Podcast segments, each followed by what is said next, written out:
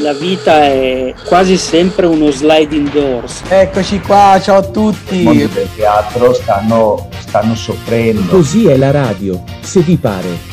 Il programma di radio statale dedicato al teatro, cinema e recitazione. Ciao, ciao, un bacio. Beh, ciao a tutti ragazzi, è nuova puntata.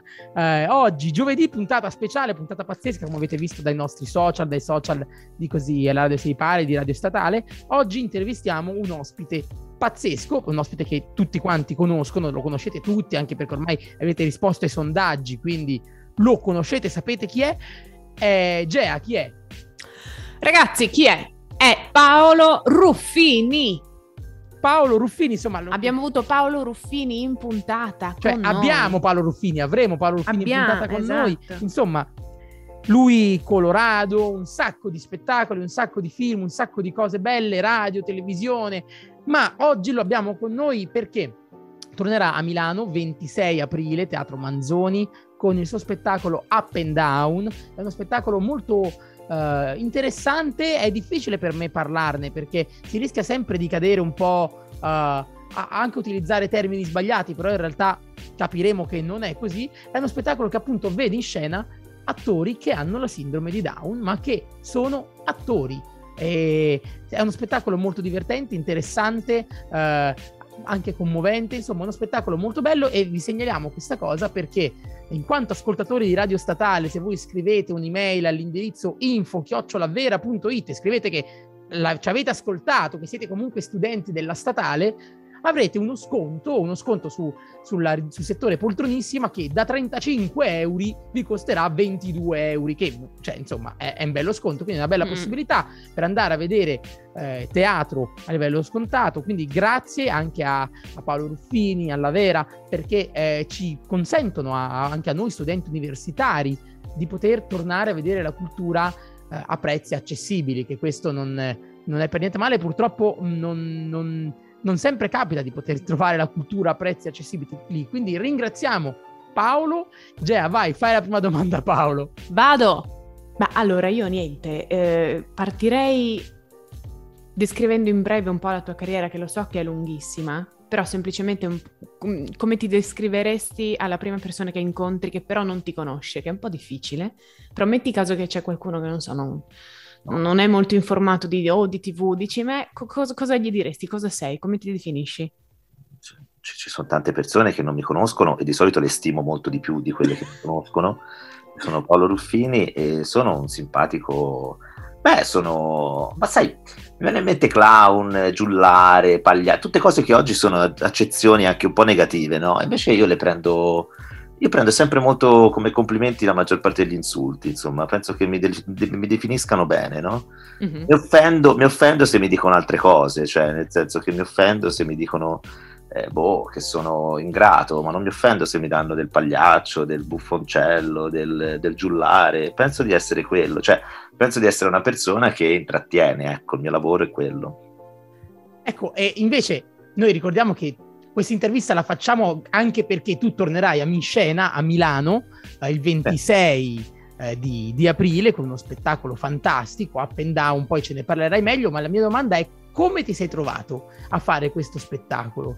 Cioè, qual, per, per quale caso della vita sei riuscito a realizzare questo spettacolo e a continuare a portarlo avanti perché è un po' di anni che c'è?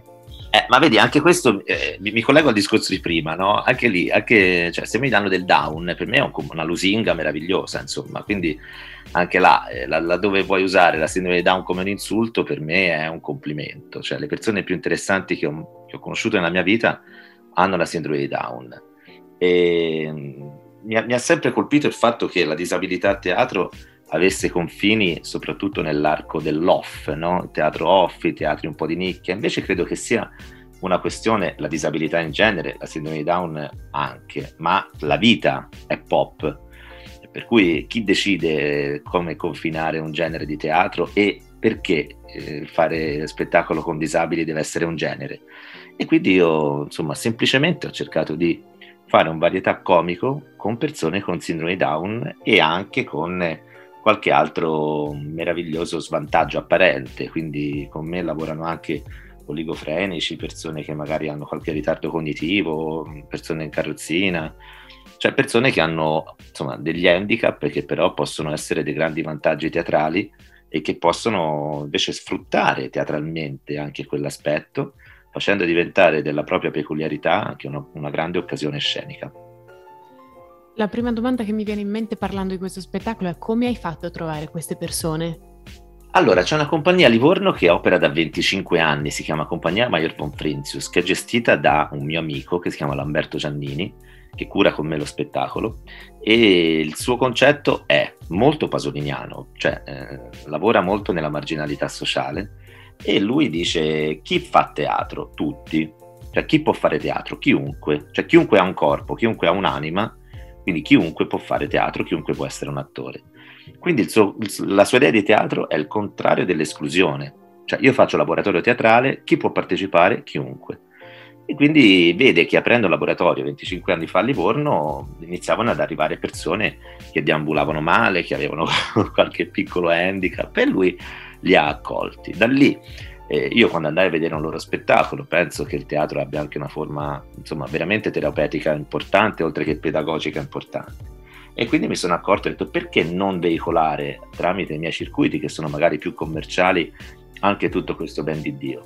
E allora abbiamo cominciato a intraprendere il progetto di Up and Down, che poi è diventato editoriale, è diventato poi anche un documentario, è diventato poi anche una trasmissione televisiva, però sempre tenendo molto in, attiva la dimensione pop. Appunto io eh, ci tenevo anche in tv a non fare in modo che venisse confinata magari nella terza serata la trasmissione, ma che fosse in prima serata su Italia 1 o addirittura dentro Colorado.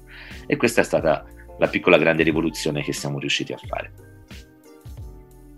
Domanda invece un po' più proprio attoriale. Ti sei mai sentito dire, cavolo, ma questi che sono in scena con me sono proprio bravi e quasi mi sento io non in grado di, di, di, stare al loro passo, al loro livello, perché a me ad esempio ci sono state, io ho fatto degli spettacoli con alcune situazioni, mai con ragazzi con sindrome di Down, però alcune situazioni dove dico, cavolo, e, e, e mo che mi invento, perché questi sono talmente bravi che è difficile stare al loro livello. Eh, sì, nel senso che comunque eh, bisogna capire, Gabri, che, che concetto è di bravura, nel senso che eh, tu, tu, mi insegnerai che non è un discorso di bravura e basta fare teatro, ma un discorso di efficacia e di funzionalità. Certo, loro hanno un'efficacia teatrale straordinaria, già fisicamente, hanno una maschera da commedia dell'arte che forse quel cromosoma in più gli ha donato.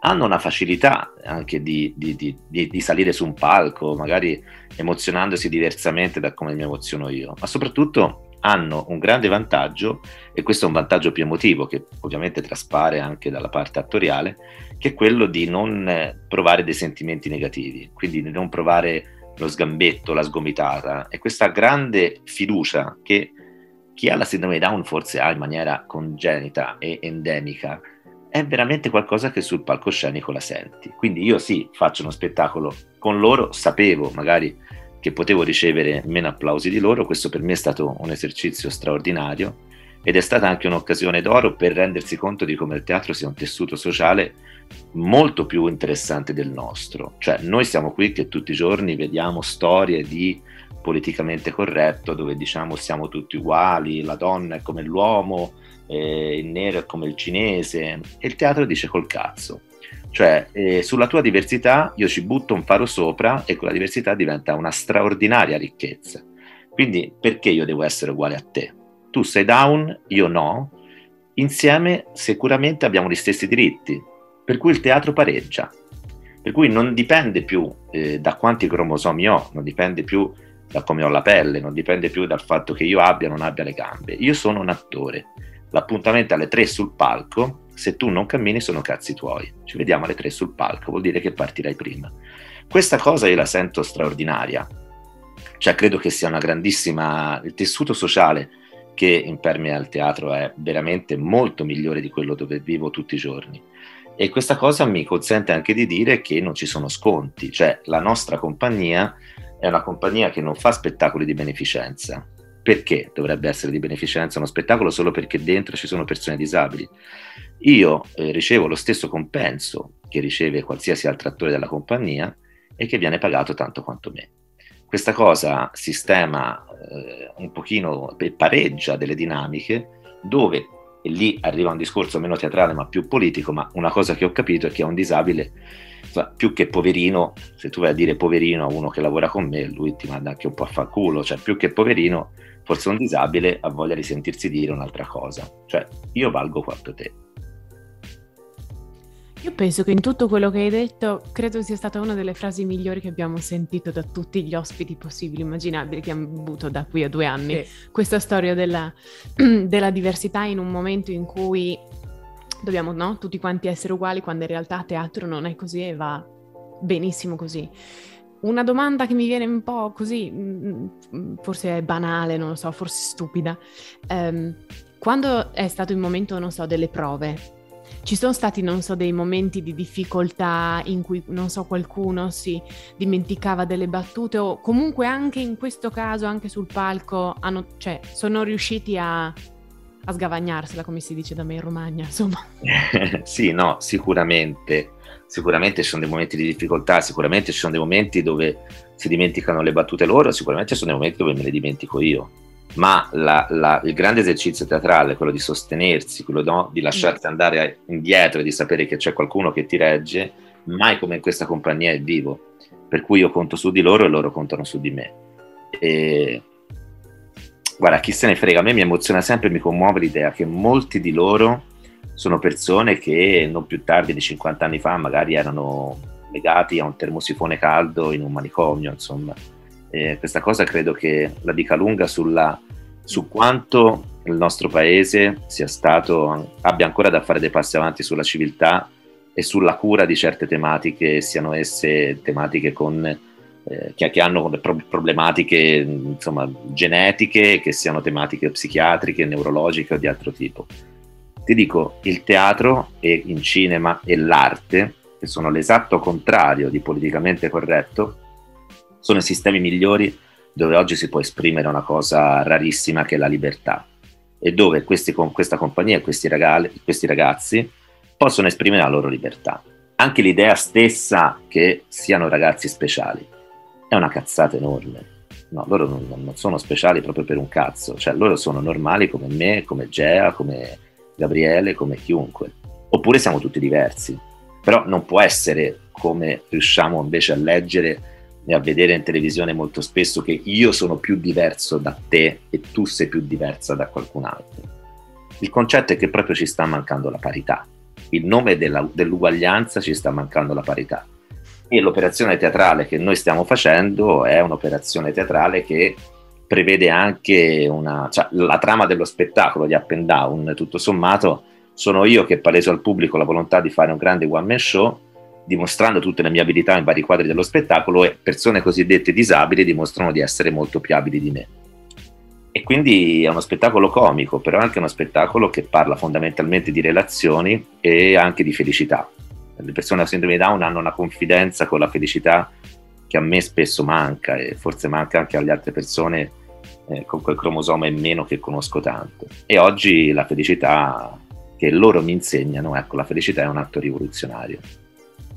Ecco, e invece tornare in scena dopo due anni di pandemia, perché eh, non dimentichiamoci che questi due anni hanno bloccato tantissimo, a parte tutto l'aspetto teatrale che siamo rimasti proprio fermi per in pratica proprio due anni, ma hanno bloccato anche tutto l'aspetto relazionale, tutto eh, il punto di vista, ed è una cosa difficile anche proprio re- relazionarsi con gli altri, tornare anche a fidarsi degli altri. Com'è stato tornare in prova con loro per riprendere uno spettacolo che è vero che portate in scena da un po' di anni, ma le dinamiche che si erano create si sono ritrovate tutte oppure ci è voluto un po', di, un po' più di tempo per superare questo blocco pandemico? Ma al netto del fatto che credo che le conseguenze psicologiche di questa pandemia le affronteremo tra qualche anno, ora siamo troppo, troppo freddi, eh, insomma non riusciamo. Troppo freschi. Calcola, esatto, tu calcola che le persone a sindrome Down hanno una confidenza con l'abbraccio straordinario ti dico solo questo ovviamente, quindi se no,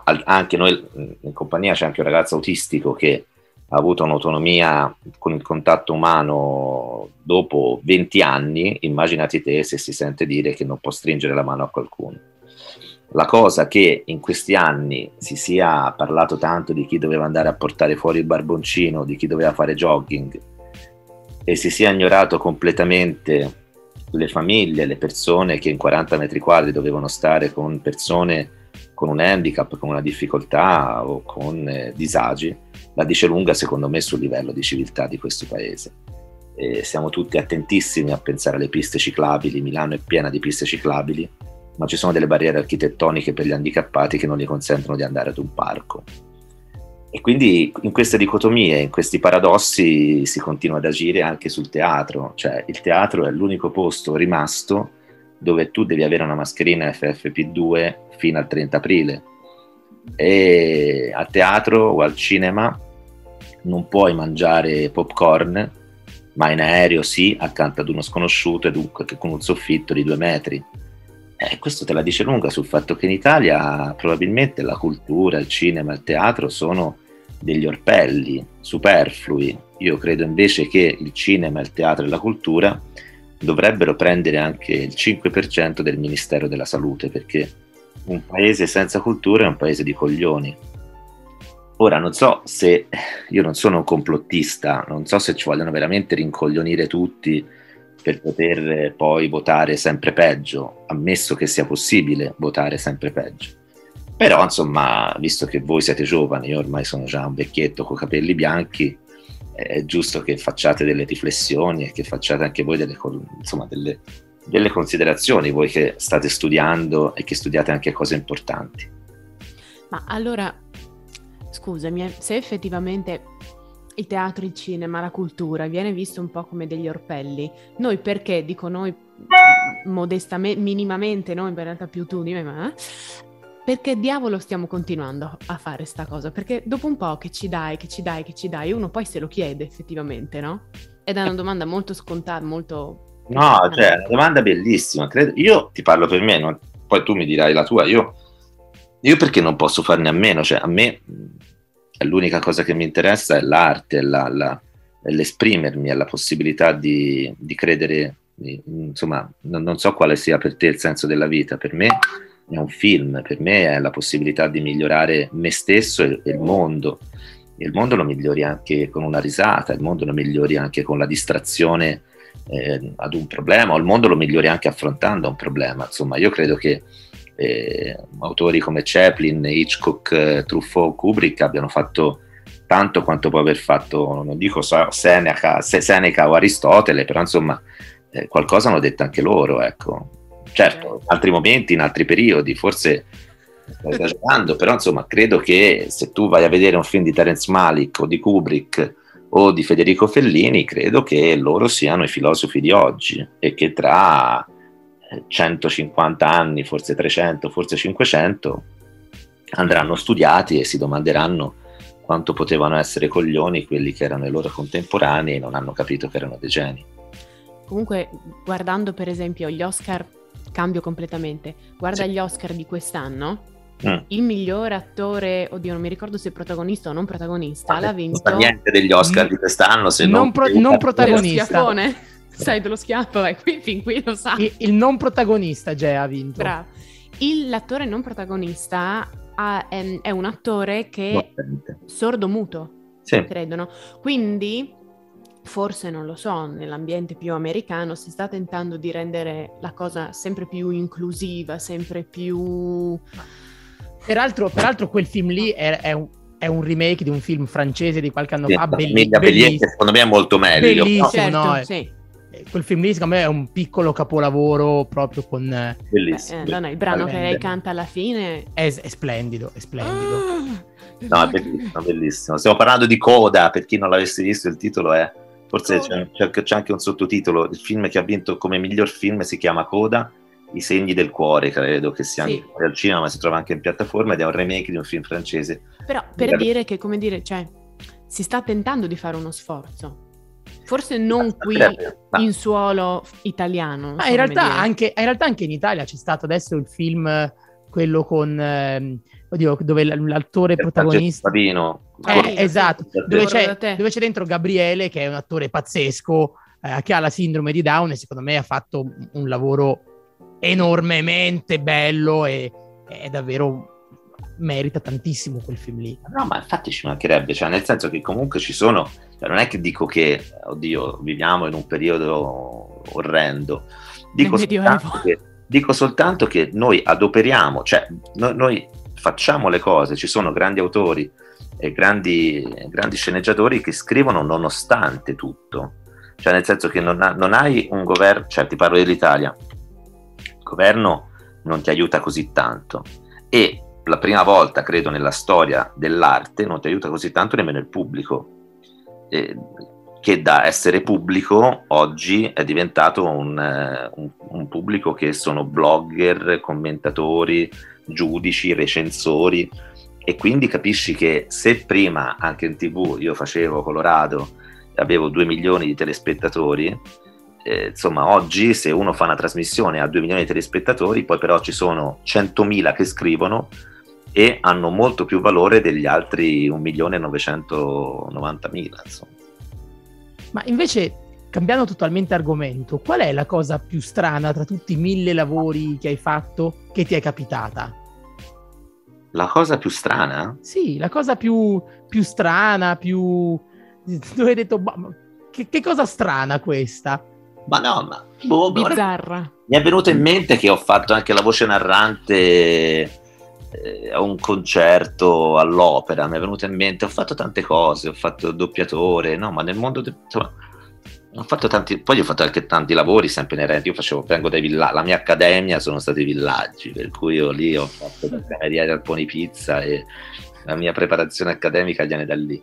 No, ho fatto tante cose, ti dico, le, le ho fatte tutte e le rifarei volentieri, non c'è una cosa che, che penso sia più strana. Strano è, è quello che dovrò ancora fare, strano è tutto, insomma. Quando te fingi di essere un altro e inizi a conoscere il tuo personaggio meglio di te stesso, è strano, no? Strano è proprio conoscersi. Io credo che chi, fa, chi ha l'opportunità, il privilegio di fare l'attore tutta la vita, è come se andasse da, in psicanalisi continuamente, insomma, eh.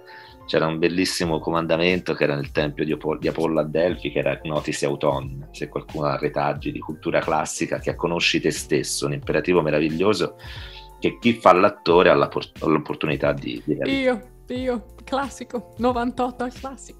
Mamma mia, Gea, che secchionista. Che donna, sì, lo so. Brava, brava. Poi, no, no, ti giuro, ieri così dal niente ho pensato, aspetta un attimo, com'è la declinazione di Rosa Roseo? Rosa, rose, rose, rosa, Porca- rosa, rosa. Eh, sì, ma alcune Rose, rosarum, rosis, eh, rosas, l'accusativo plurale. Sì, ti do ragione, però lì per lì... Queste cose ogni tanto di notte ti svegliano. Ti buffi. Sì, decisamente sì. A proposito di tutti i commenti ehm, degli hater, no? Che ci Sì. sono soprattutto adesso. Tu, non voglio dire una baggianata, hai scritto per caso un libro riguardo? Io ho scritto un libro che si chiama Odio Ergo Sum. Ecco, esatto, ce ne puoi parlare un po' di più? Ma eh, sì, perché è un libro che ho scritto quasi dieci anni fa, quando all'inizio... Leggo nel 2015. Eh, vedi, brava. Quando all'inizio sembravano, cioè quel fenomeno lì era un fenomeno che ora dice J-Ax che gli hater fatturano, no? Però ai tempi, eh, cioè ancora oggi le aziende, come prima ti dicevo, prima ho sbagliato anche i calcoli, non ascoltano il fatto che un milione e novecentomila persone seguono una trasmissione, ascoltano quelle centomila che criticano, no? E quindi anche le aziende, anche i brand seguono questa cosa, perché, come diceva anche il maestro, fa più rumore un albero che cade di una foresta che cresce. Io ti dico, eh, è un, è- un fenomeno che, che è difficile da giudicare anche ora in due parole. Sai, il problema fondamentale è che quando tu hai a che fare con un branco, hai a che fare anche con un capobranco. L'hating non è così. L'hating è uno stormo e non c'è un capostormo. Sono degli stormi che girano, così come esattamente in un film di Hitchcock, no? negli uccelli, no? sono degli stormi che girano e, e decidono, appunto in questa sorta, eh, anche se paradossale, di fascio democrazia, di dire loro cosa, cosa, cosa, si, cosa si può, può, su cosa non si può ridere. Se Gianni Morandi va a fare la spesa di domenica, va messo all'indice, se Stefano Accorsi mangia una pizza in piazza San Marco è un reato, se Paolo Ruffini fa una battuta a Sofia Loren, se quell'altro fa un'altra battuta, insomma, e quindi loro decidono più di qualsiasi altro censore cosa si può cosa non si può vedere. E questa cosa, diciamo che ha cancellato qualsiasi tipo di anche, eh, come dire, anche di, di, candore rispetto a quello che era il nostro immaginario collettivo. No? Tu guarda il caso recente di Will Smith, che invece di, di essere odiato ha guadagnato 2 milioni e mezzo di follower. E la cosa è gravissima. Cioè, io ora ho deciso, non voglio più sen- cioè, io non vorrei più sentire l'opinione di nessuno. Cioè, io rispetto a questa grandissima meraviglia che è la libertà di espressione, ora io io anche perché francamente cioè, se io faccio un film vorrei ascoltare l'opinione di Paolo Mereghetti o di un, di, di un recensore, ma quello che pensa Gigi da Frosinone, a me che cazzo me ne frega. Cioè, nel senso va benissimo, eh, però, eh, cioè, voglio dire, se Gigi ve- vuole, vedere, vuole, vedere, un mio film, compra il biglietto e lo va a vedere, altrimenti non lo andrà a vedere come non succedeva dieci anni fa. Cioè, il fatto che tutti quanti dicano qualcosa, eh, sai, non è così. Cioè, quando Zidane ha dato una testata a Materazzi, basta, cioè, era, una, era un violento, punto. Cioè, non c'è tanto da... Cioè, se tu rispondi ad una battuta con un pugno, sei un troglodita, ci mancherebbe... Cioè, basta, cioè, non è che... Cosa, cosa bisogna dire? Eh, ma... Perché lo devo giustificare? Poi, voglio dire, tu lo puoi fare in un ristorante, lo puoi fare in piazza, ma fatto agli Oscar. Perché Gea non si deve ricordare chi ha vinto l'Oscar come miglior film oppure l'Oscar come miglior attore e si deve ricordare dello schiaffo di Will Smith. È sbagliato, però è figlio di questi tempi. E quindi io rispetto all'odio dico che l'odio è un, eh, dire, un, anche un anticorpo sociale molto importante, insomma, non, non, non credo che un mondo senza odio sia produttivo. Ci deve essere, però dovrebbe essere confinato, dovrebbe avere un valore molto limitato e limitante, soprattutto non dovrebbe limitare gli artisti, perché se dovessimo affidarci anche a che cosa, anche alle votazioni, insomma, che molto spesso l'uomo ha fatto in passato, insomma, ci sono degli esempi palesi che l'uomo può sbagliare quando vota, quando dice qualcosa o quando si esprime. Ah, insomma, a partire da Gesù Cristo arrivare poi fino a 80 anni fa. Invece per concludere, se, se tu fossi un giovane che sta iniziando adesso, si sta avvicinando adesso alla carriera attoriale, che consiglio puoi dare ai giovani? Perché... Do un consiglio che l'hanno dato a me, l'ho, l'ho detestato, cioè studiare di più, che non vuol dire solo laurearsi, insomma, vuol dire studiare, vuol dire leggere qualsiasi cosa. La cultura è l'unica cosa che farà la differenza tra voi e un altro competitor. Cioè la cultura è, la real- è realmente la, l'arma che ti consente di scegliere, di votare meglio, di, di, di, di, di, vivere meglio, di trombare meglio anche, perché no, di, avere, di fare meglio l'amore, di, amare meglio. E, cioè la cultura è esattamente l'elemento che può distinguere la vostra, la vostra essenza, la vostra vita da quella di un'altra persona che non sa certe cose. Quindi io do in assoluto questo consiglio e invece a maggior ragione su chi vuole fare questo mestiere segnalo che non è soltanto una, una questione di studio cioè non è che se io studio 30 anni divento Mastroianni, non è che se io studio 40 anni divento Anna Magnani o se studio 100 anni divento Michelangelo Antonioni. No. Il cinema, come l'arte, come il teatro, sono dinamiche approssimative. Cioè se io devo fare l'oncologo devo studiare se no la gente muore, se io devo fare l'ingegnere devo studiare se no i ponti crollano, ma se io devo fare l'attore al di là dello studio che può ottimizzare e perfezionare eh, il canto come delle altre dinamiche, forse la danza si salva su questo, però insomma eh, è questione di un talento che devi avere, per cui non è soltanto la, dettato dallo studio. C'è un bellissimo film di Woody Allen che si chiama Basta che funzioni. Ecco, l'eccellenza non viene richiesta sempre nel mondo del cinema o del teatro, bisogna funzionare e la maniera in cui si funziona è un mix impareggiabile di tanti elementi, fisici, emotivi, e vocali. E anche e la anche... fortuna. Sì, anche la fortuna, però ti dirò già, sai che questo è un po' un alibi che io mi davo. Mm. Tu ci credi alla legge dell'attrazione? sì, me la, sta, me la, stanno facendo credere, ecco, diciamoci così. Ho Sei avuto delle esperienze che ho detto... Sei un po' troppo razionale, hai avuto delle manifestazioni però. Non ho capito. Hai avuto delle manifestazioni rispetto a quello che desideravi, che sognavi? Sì, sì, sì. Esiste una cosa bella che hai avuto senza che tu l'abbia sognata? Sì? No, senza che l'abbia sognata assolutamente no. E allora pensa, la prossima volta che sogni una cosa e la realizzi, ricordati di averla sognata. Ok.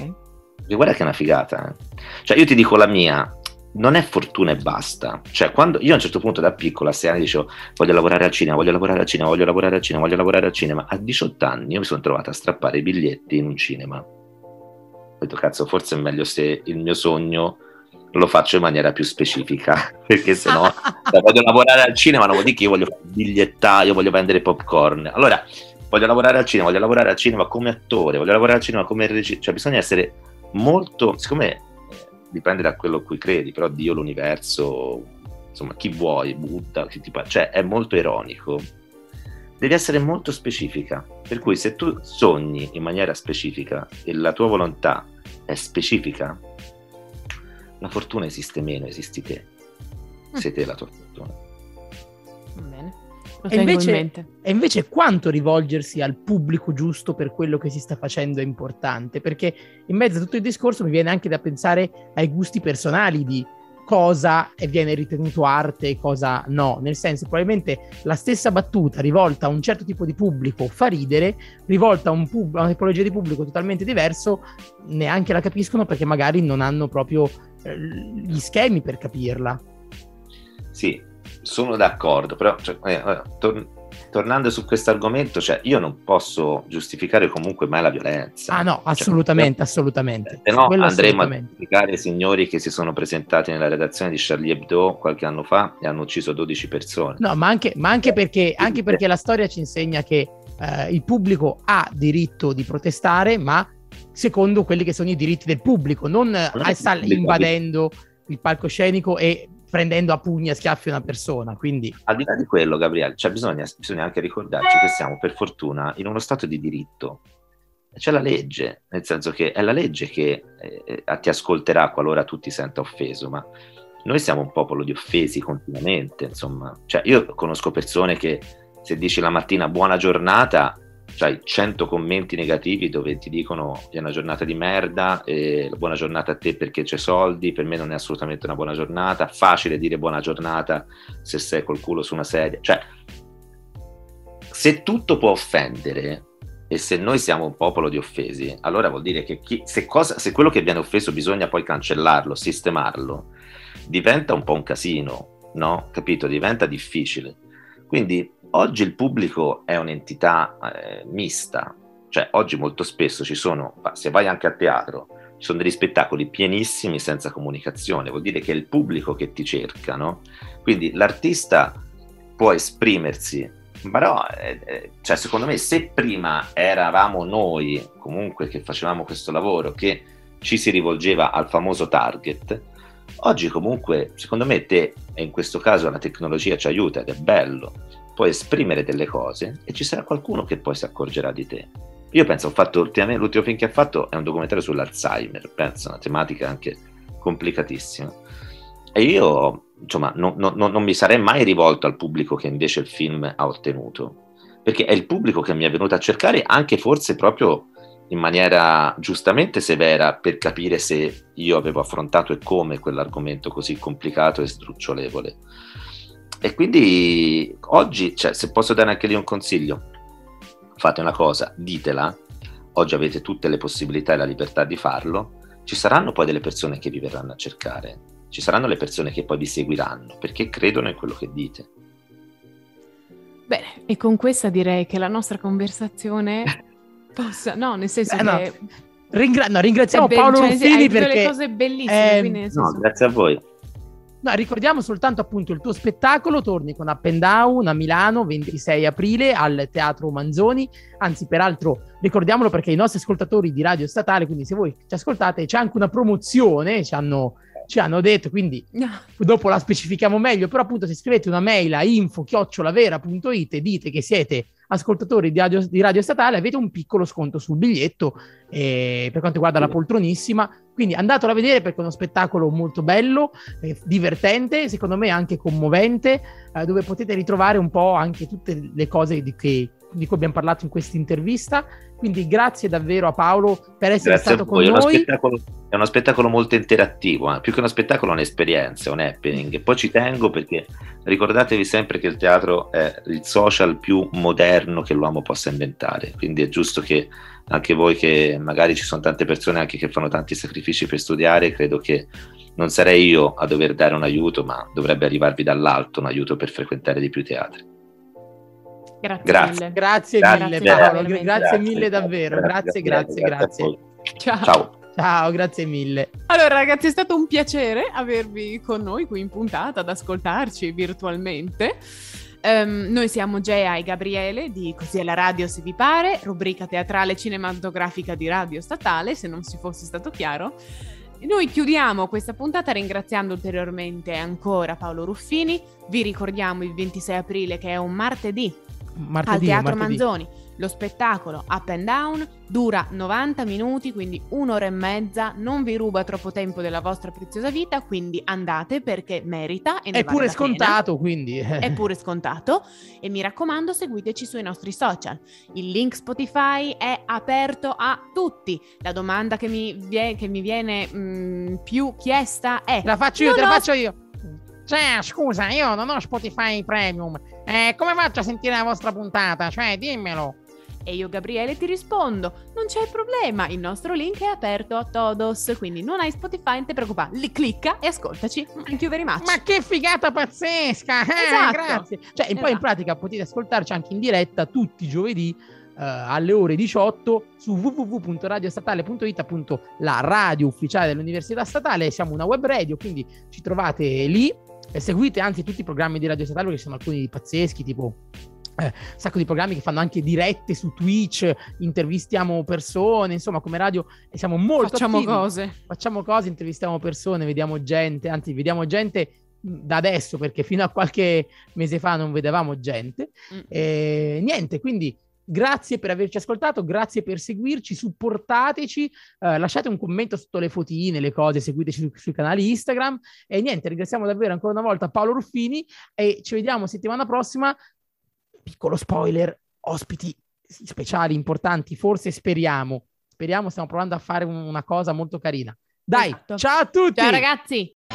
La vita è quasi sempre uno sliding doors. Eccoci qua, ciao a I tutti. mondi del teatro stanno, stanno soffrendo. Così è la radio, se vi pare. Il programma di radio statale dedicato al teatro, cinema e recitazione. Ciao, ciao, un bacio.